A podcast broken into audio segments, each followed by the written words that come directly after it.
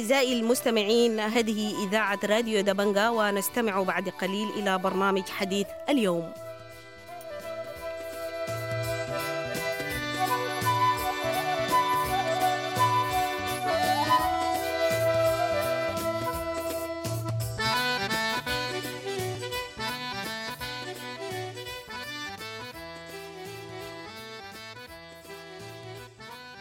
مستمعي راديو دبنجا أهلا ومرحبا بكم في حلقة جديدة من برنامج حديث اليوم.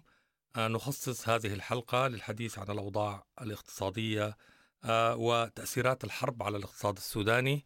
آه، ضيفتي في هذه الحلقة الأستاذة شذا بلة مديرة مركز المشروعات الدولية الخاصة مكتب السودان. أستاذة شذا بلة أهلا ومرحبا بك في راديو دبنجا مرحبا أهلا وسهلا أستاذ رشيد مرحبا بك ومرحبا بكل مستمعي راديو دبنجا طيب أستاذ شذا يمكن يعني آه نريد في هذه الحلقة أن نغطي معك عدد من المحاور آه وأهمها يمكن في البداية أنك تدينا صورة عن تأثيرات الحرب على الاقتصاد السوداني. جدا آه مؤكد الحرب دي عملت تأثيرات كبيرة شديد في كل قطاعات الاقتصاد السوداني.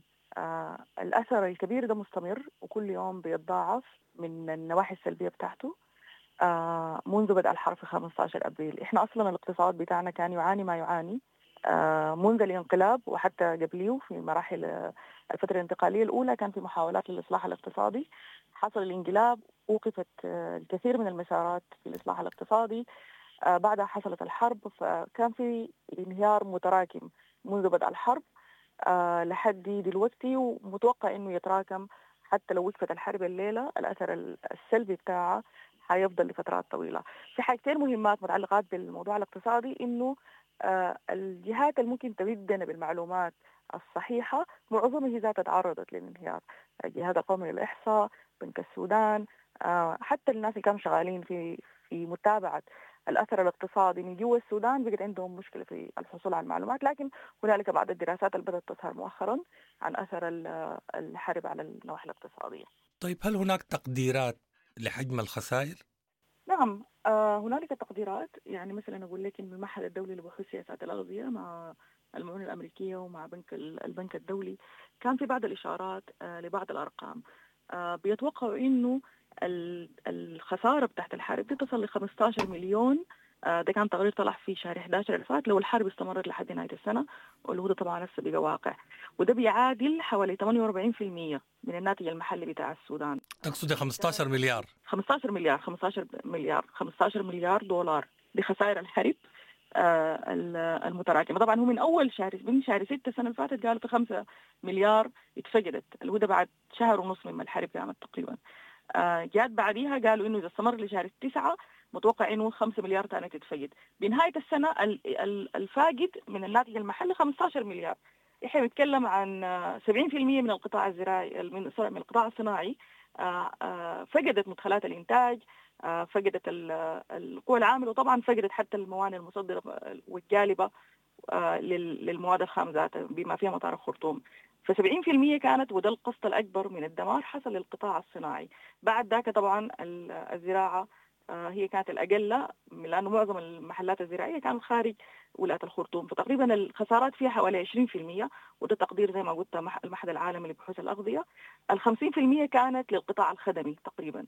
آه، لكن متوقع أنه بنهاية السنة دي حوالي 5 مليون وظيفة راحت بسبب الحرب دي. ومعظم دي وظائف معظمها وظائف متركزة في منطقة الخرطوم طبعا وبعض المناطق في دارفور. آه لكن أنا بقول لك إنه الرقم ده هو أكبر من كده بكثير لأنه نحن الاقتصاد بتاعنا الغالب بتاعه أكثر من 70% منه هو اقتصاد غير منظم اللي هو ال informal sector ده. فده آه الاقتصاد بتاع الناس اللي بيبيعوا في الشارع الاقتصاد بتاع الناس اللي بايعات الأطعمة بايعات الشاي العمالة الما منظمة اللي ما عندها شركات مسجلة. ودي الخسارة فيها كبيرة شديد يعني كبيرة جدا. برغم إنه الشركات الصغيرة كان عندها قدرة إنها تتحمل الحرب أكثر من الشركات الكبيرة تحولت لمكان ثاني قدرت تشتغل إلى آخره. لكن بزحف الحرب نحو مناطق الجزيرة ومناطق النيل الأبيض والمناطق الآمنة كانت خلال الثلاثة شهور اللي فاتت آه بيخلي القصة دي تتفاقم أكثر. فأكثر وأعتقد أنه أرقام أكبر من كده بكثير. لكن الأرقام طلعها آه مركز البحوث بدراسة عملت واتنشرت في شهر 11 فات. طيب هناك أقاليم كانت يعني كانت مركز للصادر السوداني زي دارفور وكردفان وأقاليم شرق السودان القضارف والنيل الأزرق. مدى تأثير ذلك على عمليات الحرب في هذه المناطق على عمليات الصادر والوارد؟ طبعا اتاثرت تاثير كبير شديد. آه الصادر بتاع الثروة الحيوانيه دلوقتي بيمشي بالصحراء. يعني بيقطع الدرب ده كله بالصحراء عشان يجي عن طريق مصر ويطلع. وده بيخلي جزء كبير جدا من الصادر ده يموت أصلا في الشارع. أنا تكلمت مع ناس شغالين في الشركات في الاتجاه ده. في صعوبة كبيرة جدا لأنه ما في خطوط بتاعت بنيه تحتية ما في خطوط مواصلات ما في خطوط سكة حديد. بيمشوا بالشارع ده فده صعب على الحيوانات الحية بالذات يعني. بالتأكيد اللحوم المذبوحة برضه تأثرت تأثير كبير جدا لأن كل العوامل بتاعه تصنيع اللحوم المذبوحة يتاثر دلوقتي في مساب في مذابح شغالة في الشمالية لكن شغالة بسعة ضئيلة. آه معابر السودان بقى بتجيب أكثر مما بودي يعني آه في دراسة طلعتها أثر أو آه Sudan Facts قبل فتره عن الموا عن حركة الوارد والصادر عبر معابر السودان بتوري إنه معظم الحاجات اللي بتجي هو الوقود بعض طبعا السودان لسه ما في اي حاجة. يعني من من قزازة الموية دي بتجي من برا لحد الشاي القهوة أي حاجة بتجي من برا دلوقتي لأنه توقفت الصناعة تماما يعني أو لحد كبير. فده ده بيخلي إنه معظم الواردات بتجي وطبعا الحركة التجارية بين السودان ومصر زادت من ناحية الحياة اللي طالعة من مصر وداخل السودان برغم المشاكل اللي بيعانوها الناس برضو. آه يعني أنا قبل يومين كنت في المعبر فشفت البص الشحنات دي آه واقفة بالشهور هناك عندهم مشاكل كبيرة جدا بيحاولوا يحلوا فيها لكن ده لازم يحصل. عشان يجابه احتياجات الناس اللي عايشين وقاعدين لسه في السودان في المناطق الآمنة وعايزين تصلهم الموية والدقيق والشاي والسكر إلى آخره، لكن طبعا ده في النهايه بيؤدي إلى ندرة آه زيادة توغل الحرب زيادة في المناطق الآمنة بيؤدي إلى صعوبة حتى وصول المنتجات اللي أنت استوردتها عليهم برضه زي ما حاصل هسه. يعني الناس اللي كانوا بيصلوا لحد مدن هسه ما حيقدروا يصلوا مدن بعد ما حصل في الأسبوع اللي فات يعني. طيب لكن هناك تراجع في القدرة الشرائية للمواطنين بسبب توقف أنشطتهم الاقتصادية بسبب توقف المرتبات. يعني الحاجات دي اللي بيشتريها منه اللي بيقدر يشتريها منه. وشوف ال ال الناس هسه مدورة طبعا في معظم الأحيان زي ما بقول بتاكل من سنامة يعني فيما تبقى من ما قبل الحرب وده قابل للنفاذ في أي وقت. لكن في نشاط تجاري بيقوم حول الحرب وده بيحصل في أي حتة في الدنيا يعني بتحصل الحرب لكن بعد فترة من استمرار الحرب الناس بتكون عايزة تواصل تعيش. وفي اقتصاد الحرب اللي بينشأ حول الحرب ذات نفسه اللي هو بيمد المواد التموينية للطرفين المتنازعين بيجيب لهم الحاجات اللي بتخليهم هم ذاتهم تسروايف عشان يقدروا يواصلوا في المعارك بتاعتهم. في نشاط ما ما ما تهزى ما تهزى بصورة كبيرة اللي هو النشاط بتاع التعدين. ده تحديدا لسه شغال والسودان طبعا النشاط بتاع التعدين فيه كبير شديد. آه في نشاط ثاني متعلق بالتهريب بتاع المواد من من بعض الأقطار المجاورة اللي داخل السودان. ده برضه مستمر للالتفاف حول موضوع الضرائب والجمارك الآخرية. على أي حال في نشاط اقتصادي والناس زي ما قلت برغم تراجع القدرة الشرائية بتاعتها 50% زي ما قلت من الدخل بتاع الناس قل بنهاية السنة دي. لكن لسه الناس دي عندها قدرة إنها تمشي بالبسيط. وطبعا ده شوف أنا أقول لك حاجة. بنك السودان قال إنه في 2 مليون مواطن دفعوا نحو خط الفقر. زيادة ل 26 مواطن اللي كانوا قاعدين من 2019 26 مليون مواطن سوداني.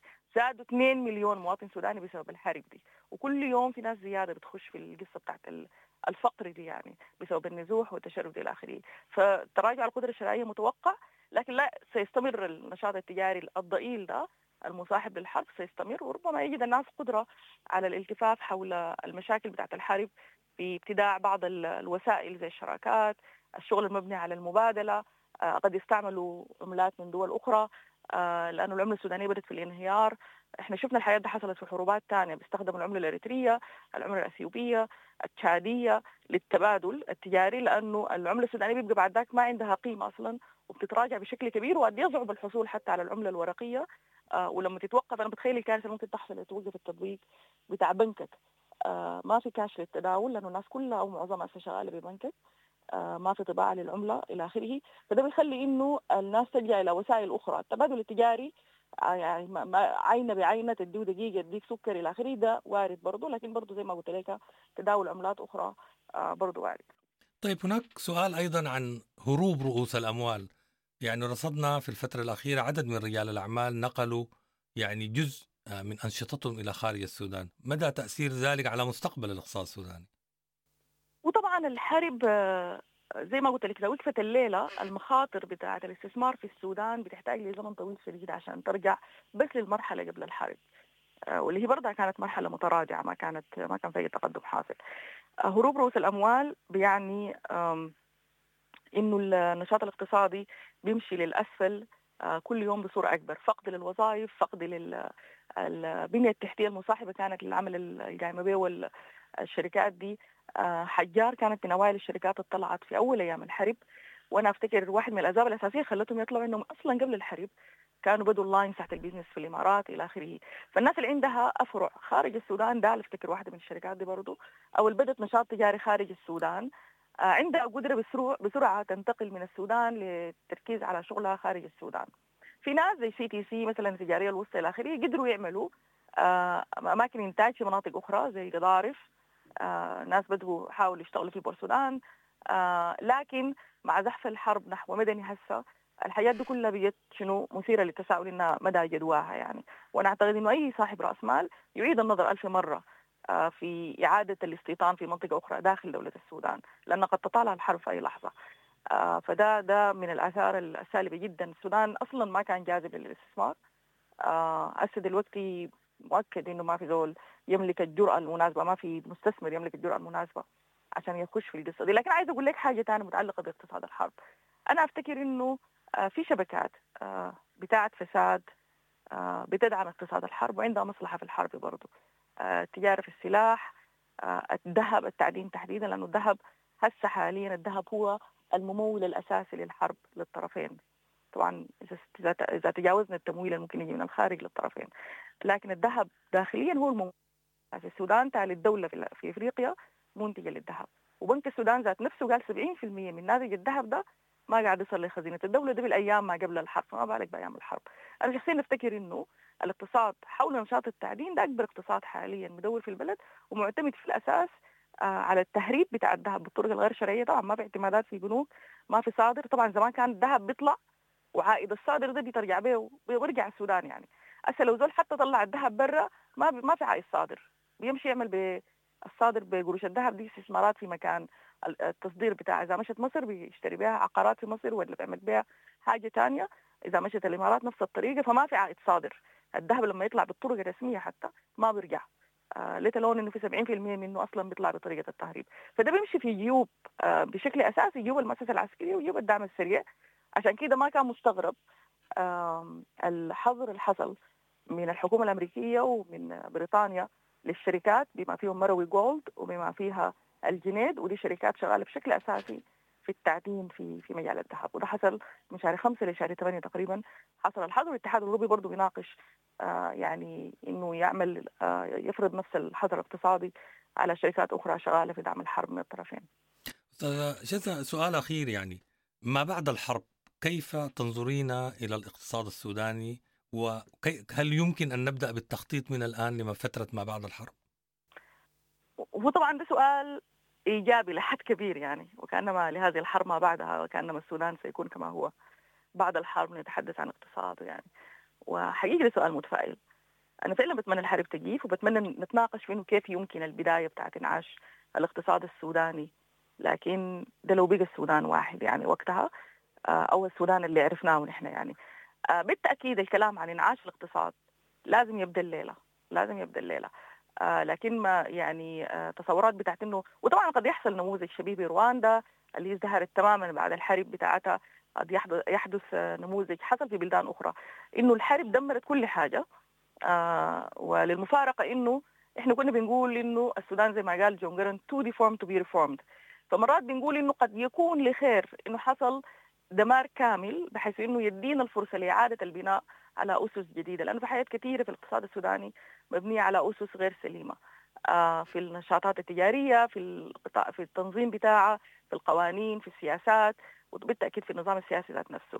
فده ما بتصلح إلا برؤية كاملة للإصلاح السياسي تشمل فيما تشمل الاصلاح الاقتصادي. لا يمكن إصلاح الاقتصاد بما يزن عن الإصلاح السياسي. عشان كده بعد الحرب اي كلام على الاقتصاد. يفوت الكلام عن الاصلاح السياسي ده بيبقى كلام ما عنده معنى.